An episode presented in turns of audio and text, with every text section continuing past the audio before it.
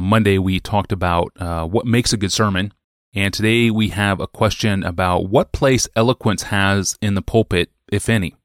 And it's a question from a seasoned preacher who uh, asked to remain nameless. Pastor John, thank you for this podcast. What is the role of creativity, imagination, and rhetoric in preaching? I'm thinking of things from alliteration and assonance to structural and organizational devices to the use of metaphors, imagery, and illustrations. What would you say, Pastor John, to this preacher?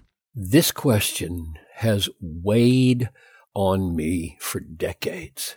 So much so that maybe he knows um, we did an entire Desiring God National Conference, I think in 2008, under the title the power of words and the wonder of God. And the next year, Justin Taylor uh, edited those messages into a book by the same title. And my talk in that conference was, is there Christian eloquence?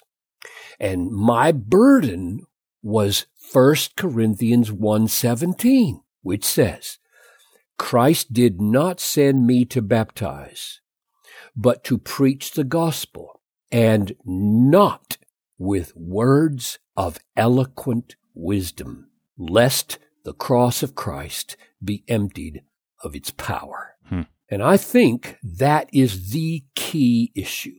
How do we reconcile the pursuit of creative, imaginative, compelling uses of language in preaching and writing with the biblical warnings against replacing the power and offensiveness of the cross with human finesse or human art or human cleverness.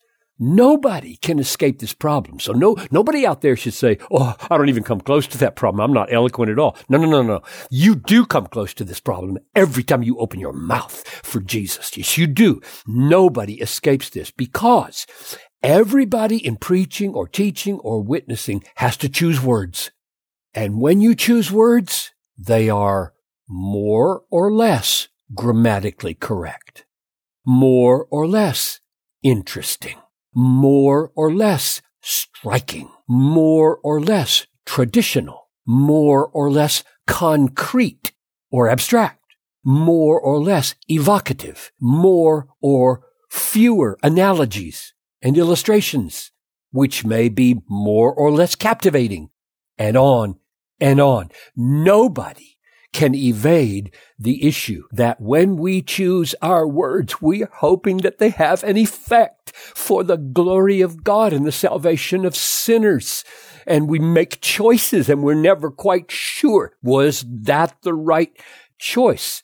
So this preacher is asking, is it fitting, helpful, legitimate, faithful to turn on like a, like a faucet in your brain to turn on the mental juices of creativity and imagination and make efforts at alliteration, he mentions, like big bad bellicose bully. Yeah, that's alliteration. And assonance, like men sell the wedding bells. You hear the eh, eh, eh, eh sound. That's assonance. Men sell the wedding bells. I got that off the internet as an illustration of assonance. And metaphors. Jesus is the lion of Judah. Or similes. He will come like a thief. Or imagery. The sun crosses the sky like a bridegroom leaving his chamber uh, and illustrations like Jesus' parables, the kingdom of God is like, and so on. It's not a simple question. And let me point our, our, pastor friend to the fourth part of the new book, Expository Exaltation. I've got an entire part of this book devoted to the question of, is there such a thing as a legitimate Christian eloquence? My answer is yes. But chapters eight and nine really try to tackle and show that the use of our natural powers, our natural brains, our natural creativity with verbal effort to say things effectively may cross the line of emptying the cross of its power, or they may not cross the line. And here's what I've I've concluded, and you'd have to go to the chapter to see the whole argument, but I've concluded the Bible itself is filled with every manner of literary device to add impact to the language. acrostics, alliteration, analogies, anthropomorphisms, assonance, cadence, chiasm, consonance, dialogue, hyperbole, irony, metaphor, meter, onomatopoeia. Look it up. Paradox, parallelism, repetition, rhyme, satire, simile. They're all there and more. Lots, lots more. The Bible is just explosive with varieties of effort to make the language different from ordinary humdrum traditional speech. And it seems to me that not only is there an example for us in the Bible for what to do with language when we're handling sacred things, but also that God himself invites us to join him in this creativity of compelling language with words like these. This is Proverbs 15:23. To make an apt answer is a joy to a man, and a word in season, how good it is. Or Proverbs 25:11. A word fitly spoken is like apples of gold in a setting of silver. Or Colossians 4 6. Let your speech always be gracious, seasoned with salt, so that you may know how you ought to answer each person and on and on. So my answer is yes, we should use our creative gifts to say things in interesting, non-boring, clear, truthful, biblically faithful, emotionally engaging, memorable, striking, compelling ways that are suitable to the subject matter. So when I seek to guard against the misuse of creativity or the misuse of Christian eloquence, which I don't think is a bad thing, I think mainly of two criteria that would show something out of bounds or in bounds, protecting the cross with its power and its offensiveness. The first criteria is this Does my way of speaking or writing feed boasting? Does it come from an ego in search of exaltation through clever speech, and would it lead to that? Oh, how prone we are to want to get accolades for the way we put words together. And that's what Paul considers so deadly.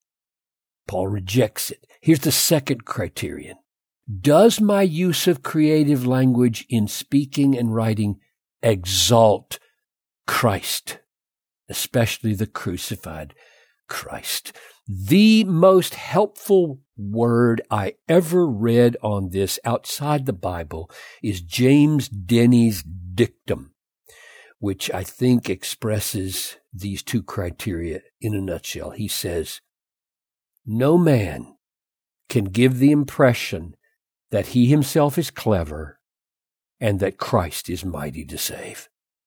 I read that early on in my ministry and it has held me fast. So hold fast to that and be as creative and compelling as you can be for the glory of Christ and the good of souls. So good. Thank you, Pastor John. And uh, this week we are talking about preaching uh, to celebrate Pastor John's new book, Expository Exaltation, which is the capstone of his 1,000 page trilogy asking and answering three really critical questions. Question number one Can we trust the Bible? That was answered, of course, back in book number one, A Peculiar Glory. Question number two How should I go about reading the Bible to get God's meaning? That was answered in book number two, Reading the Bible Supernaturally. And now, finally, question three What should I expect from my church and my pastors when they proclaim this book to me? That is now answered in book three, now out, titled Expository Exaltation Christian Preaching as worship. Well, our week of episodes on preaching ends on Friday next time, and I'll ask Pastor John, how do how do we know if our sermons are too short or too long? That should generate an interesting answer. That's on Friday when we return. I'm your host, Tony Reinke. Thanks for listening to the Ask Pastor John podcast with longtime author and preacher John Piper. We'll see you then.